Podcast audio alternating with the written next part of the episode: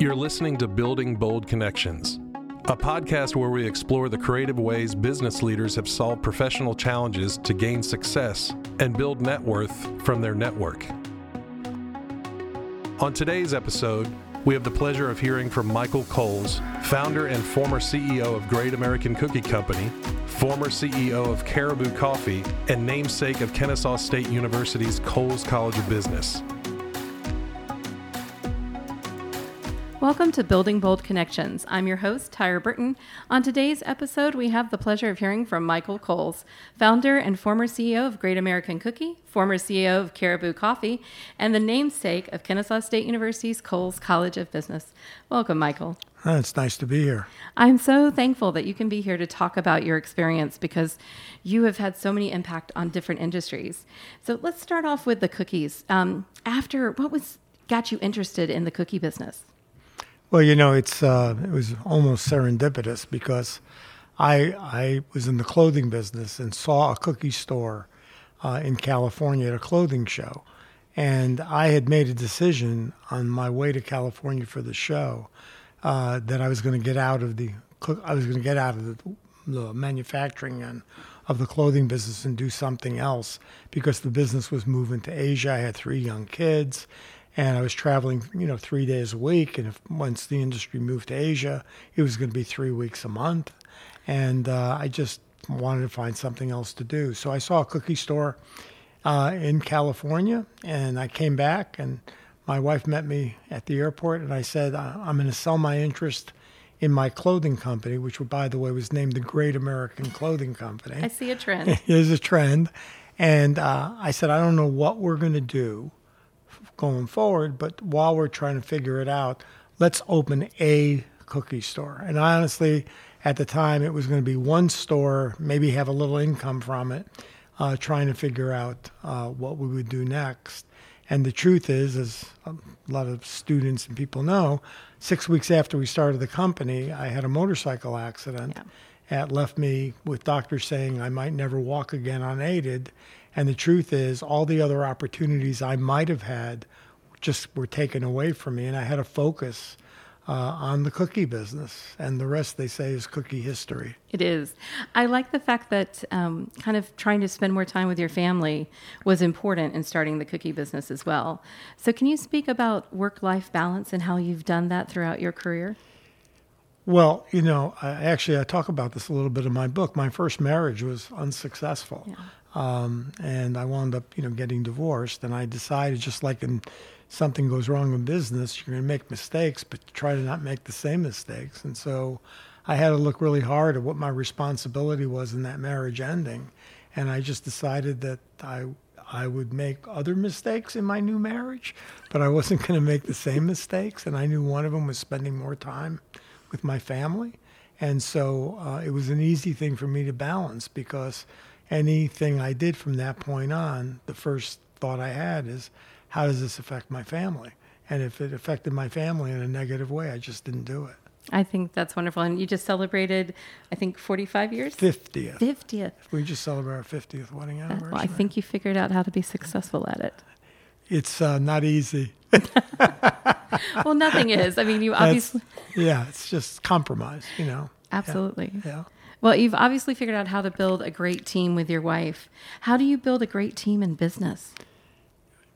Well, you know, um, I started working when I was really young. I mean, I started working literally full time when I was 13, still going to school. That's, long, uh, very young. And by the time I was 30, because I had started working so young, I really thought I, I knew all the answers. And the truth is, at 30, I did know all the answers. But the problem was I didn't know all the questions. Ah. And so um, it took me a while to figure out that I didn't have to be the smartest person in the room and that uh, I could hire really smart people and lead them. And at the end of the day, if we were successful, um, it would make me look pretty smart.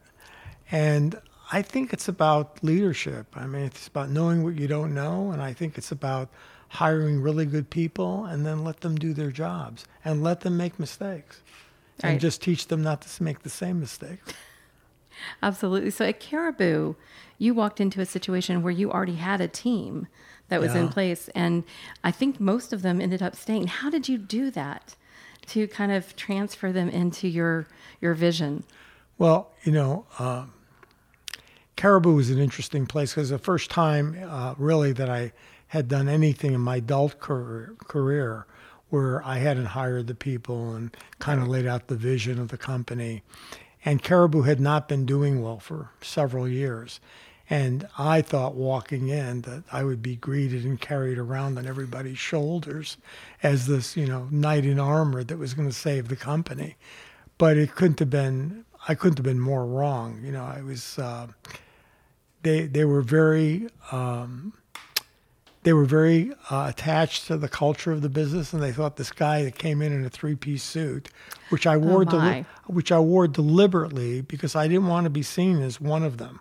Right. I really wanted to come in and understand this, we're going to do something new and different, and so I lo- I loosened that later on. But in the beginning, when I walked in, I mean, they were very standoffish, and uh, I had thought for few months about what I would say as an opening remark. I had plenty of time to think about it, and yet when I made my opening remark, I blew it.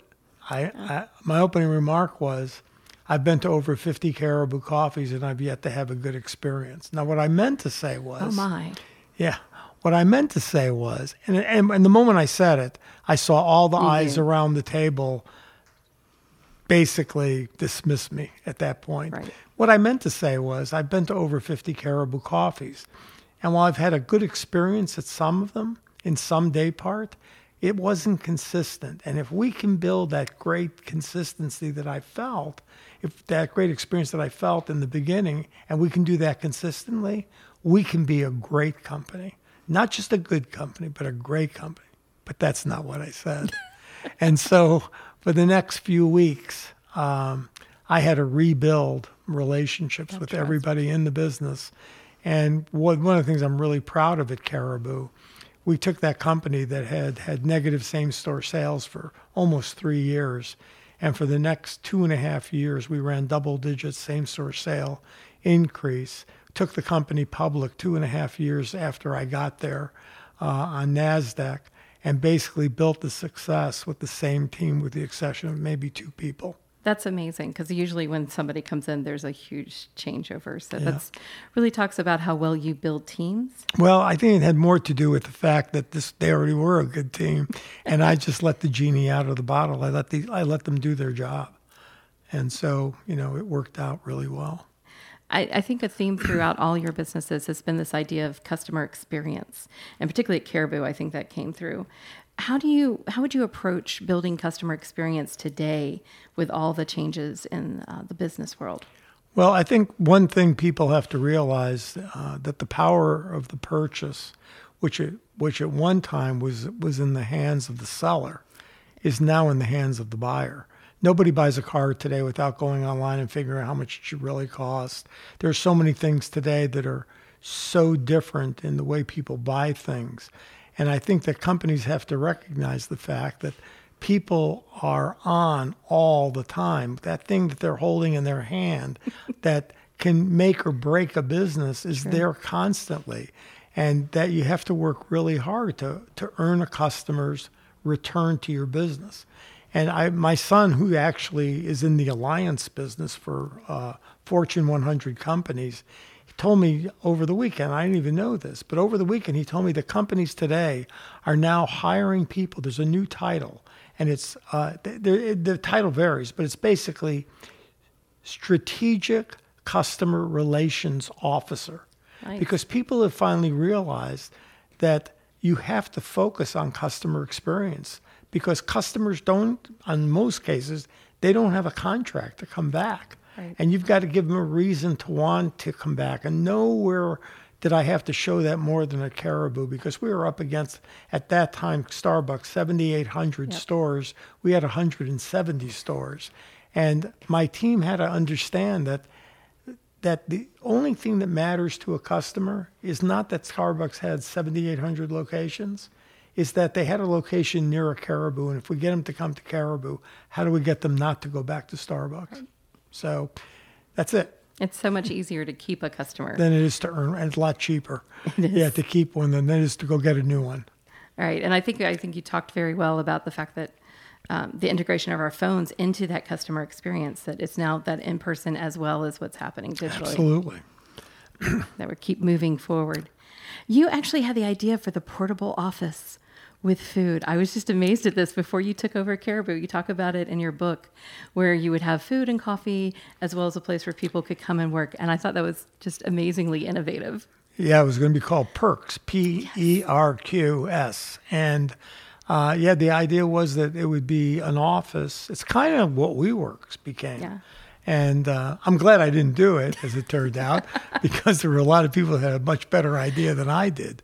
But yeah, it was early on. I mean, this is a long time ago before WeWorks or a lot of the places now that rent out office space. Yeah, it was going to be a like a coffee shop on steroids, but creating a real business office and actually have offices that people could rent by the day or by the hour or however much they needed it. We did a little bit of that at Caribou. We built some stores that had uh, family rooms or uh, party rooms in them. And uh, I've I would say that if I had the cookie company today, it would be built on a format of having, you know, big party rooms for people to celebrate birthdays and places like that. I think companies just have to continually innovate and understand that they have to understand how their customers use their product. Yes. You know, and what what what things can you add to that experience that might make them make you more meaningful to them? And make it easier. I mean, Absolutely. it's so much easier to go have a birthday party at a cookie place than Right. it is to set it up in your home. So I think that connection to the customer that you stress is so important. Um, because of cycling and all the other sports you're involved with, you've made many connections with athletes. Do you think there's something about the athlete mindset and the entrepreneurial mindset that goes together? Well, there's no doubt for me, for sure. Oh, yeah. I was never an athlete. I mean, is I mean, I, I, I did the I did the non-traditional stuff as a kid. You know, I lifted weights. You know, and I got into karate. Of course, karate now there's tournaments and stuff like that. I mean, I did all that, but I would never have considered myself an athlete. I still don't to this day, Which even though I've ridden me. across the country four times on a bike. That just shows tenacity. That doesn't show athletic ability. I think it's a bit of both. But um, yeah, I do think there is the same mindset because if, especially if you're in competitive sports, you have to have people around you that believe in what you're doing. As, and in sports, especially the, some of the stuff I did in long distance cycling, I sometimes look back at it and how did I get these people to not sleep at night, leave their families for all that time, and knowing that if I broke a record, I was going to get the credit and they were just going to get an experience to have helped me do it. But I think it's um, it was being honest with people and and having she showed them how difficult stuff was and how much that you needed them and made them feel important. I think it's very much the same as in business. If people just feel like they're punching a clock every day and there's no connection to whether the company succeeds, succeeds or fails, you're not going to get the best out of those people. I think people, every survey that we did in all the years I was in business, that when you asked people what was the most important thing to them, it was it was always communication. It was always about understanding what the company was doing and how decisions affected them as well, and so they could feel that they were a part of something. So to me, that's about communicating vision and values. How have you done that? by honesty and openness and uh, you know walking into a, a coffee shop and seeing a couch that had a spill on it and walking in the back room and getting a rag and wiping it off myself without saying anything to anyone but seeing what I did lets people know that this is really important because it is about taking care of customers. And if the CEO of the company is willing to walk in and wipe wipe off the chair, Right. then shouldn't we?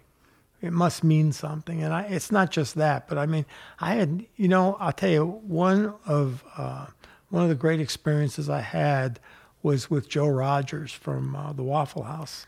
And he was the first time, I, I, Joe and I have known each other a long time, and he used the term servant leadership, which of course is very common today. Right. But when he said it, I had never heard the term before. But I think servant leadership is really so important is the fact that anything in a, in a company, I don't care what your position is, you should not be above the most menial parts of what a company does. And it's because all of it's important. Right. And I think that uh, I think some of that got lost for a long time in American business. I think it's coming back, and it's coming back in a really strong way because people are beginning to understand the value of experience for customers and how important it is for everybody on the team to believe in that. Well, I think you also believe in making sure you know all of the business Right. so that you have experienced, uh, you know, what it means to serve a cup of coffee. And you don't have to be an expert in every one of those areas either. You know, you hire people that are experts and you can learn from each other. Absolutely.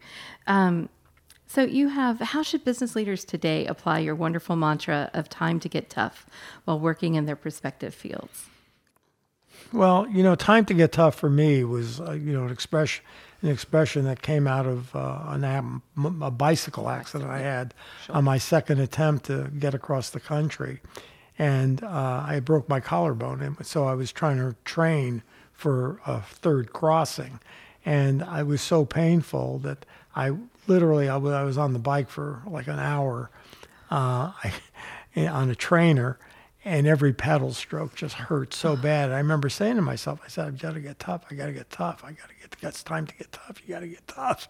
And when I got off the bike, I just decided that was a real, it got me through it. Right. And I decided, well, that's a great mantra. I'm going to, I'm going to use that theme of time to get tough. Well, it's a long expression. So I just turned it into TTGT and I put it everywhere on my bike, on my refrigerator, in my closet, on the bathroom, everywhere, because I had a lot of recovery to do. And I think that um, I think that's the thing in business too, is that you if you have a team of people around you and things are not going exactly the way they should, the fact of the matter is, if everybody believes in it, it is time to get tough, and it's not time to walk away. It's time to walk in. And really capitalize on those extension Right. of values and people knowing their jobs. it you know the thing is is that the way to endear yourself to the people that are part of your team is you you try to do it during the good times so when the bad times hit they're still with you No, I I think that's absolutely true.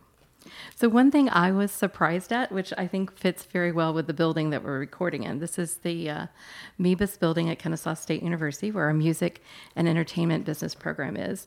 You say that one of your biggest but least known successes is the impact you had on the Georgia film and entertainment industry. What bold ideas and connections made that possible? Because you really helped change the landscape for us here in Georgia.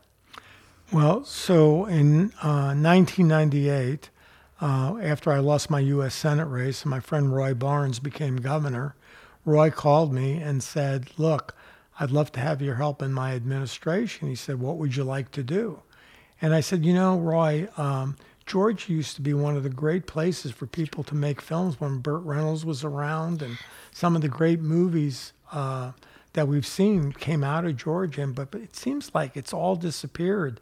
And I said, is there still a film commission? And he said, there is. I said, do they have a board? He said, I don't think they're active anymore. And Georgia at that time, we weren't even on the map any longer. we'd the only thing that was being made in Georgia were civil rights movies or something that might be specific uh, to Georgia. And even some of those things were not being made in Georgia.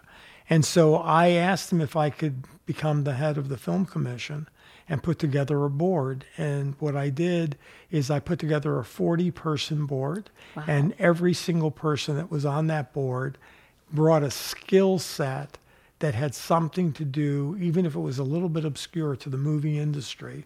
I then spent the next six to nine months traveling around Georgia and traveling all over the country, meeting with producers, directors, writers, trying to understand. I went to other places that were doing really well in the film business and try to figure out what they were doing. And then we put an ideation meeting together after about nine months with the whole team trying to figure out what, what are the next steps to rebuild this industry. and we took that plan. We got the first tax incentive Right. passed uh, in I think my second year of running the commission, and that began to change everything. We went from 180 million in economic impact, most of it which, which was music, which is how I got to know Joel, Absolutely. and uh, most of which was music. And when I left uh, four years later, well, two years later, we're a billion and a half in economic impact. And today, Georgia's 13 billion and the number one full feature motion picture uh, production place in the world. Which and uh, yeah, I'm very proud of that. Well, you should be. I think the impact that it's had on the Georgia economy just cannot be underestimated. So you wrote, Great leaders know what they don't know. What do you still have to learn? Well, um, I don't know because I don't know. So uh, I would just say this that um, when I'm involved in something, and you know, uh, I get involved in a lot of nonprofit things. I advise a couple, three different companies. Um, I kn- here's what I here's what I know now that I didn't know. Okay. I know now that when I'm asked a question, I don't immediately give an answer if I'm not sure of it because I want to know all the facts. I, as a young guy, I used to make a lot of impulsive decisions, and every time I did it, it was wrong. Every single time.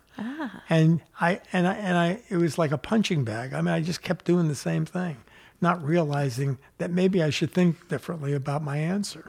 And so now you ask me a question like that, I can't give you that answer because I'm not in a situation to know what I don't know. All the stuff I'm doing right now, I think I know. But you put me in some other situation, and I'm sure I'll figure out that I don't really have the answer to that. I'm going to go find somebody who does, someone that's an expert, someone that can make me look smart and make sure that I don't make a mistake because they've already been through the war and I haven't.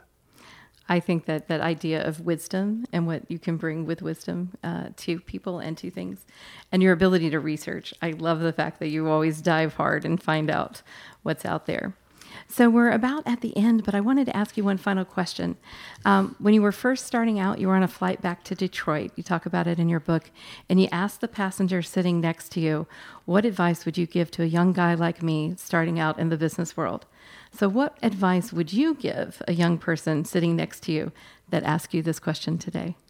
So I, I'm going to tell that story real quick. Oh, please I do. was, It's beautiful. I had, uh, I was 22 years old. I just won a big sales contest for my company, and my company flew me back. I lived in Grand Rapids, but I had to go through Detroit to get back, and uh, they put, they flew me back first class, and I'd never been on a first class flight before, and I was sitting next to a guy who today would be on a private plane, I'm Right. sure, but there were no private planes back then. And he was wearing a Rolex watch, which I had never seen one up close ever before. And um, he was more interested in how a 12 year old, because that's how old I looked, how a 12 year old, what would I was doing What flying doing. first class. and uh, so I never got to ask him any questions. As we were about to land, that's when I asked him, I said, What advice would you give a young guy? And it's the same advice I give people today because it's never changed. He said to me without hesitation, he said, Take risks as young as you possibly can because the older you get, the more complicated your life's going to get, and taking risks just becomes harder. He said, When you're young, you got plenty of time to recover if you make a mistake. And that would be the advice I would give folks. But, you know, young is a lot different today than it used to be. true. You know, people are starting businesses at 50, 60, 70 years old and taking life experiences to do it. And, but again, I would say that it's all about uh, doing it when risk does not seem as risky and do it as young as you possibly can be. Well, I love that. And I hope that everybody has enjoyed our time with Michael Coles. I know that I appreciate the impact that you've had on the college that I'm a part of, our music and business inter- institutes here, as well as just the beautiful businesses you've built. Thank you so much, Michael. It's a pleasure to be here. Thank you. Thank you for listening to Building Bold Connections. This has been a Coles College and Joel A. Katz Music and Entertainment Business Program production.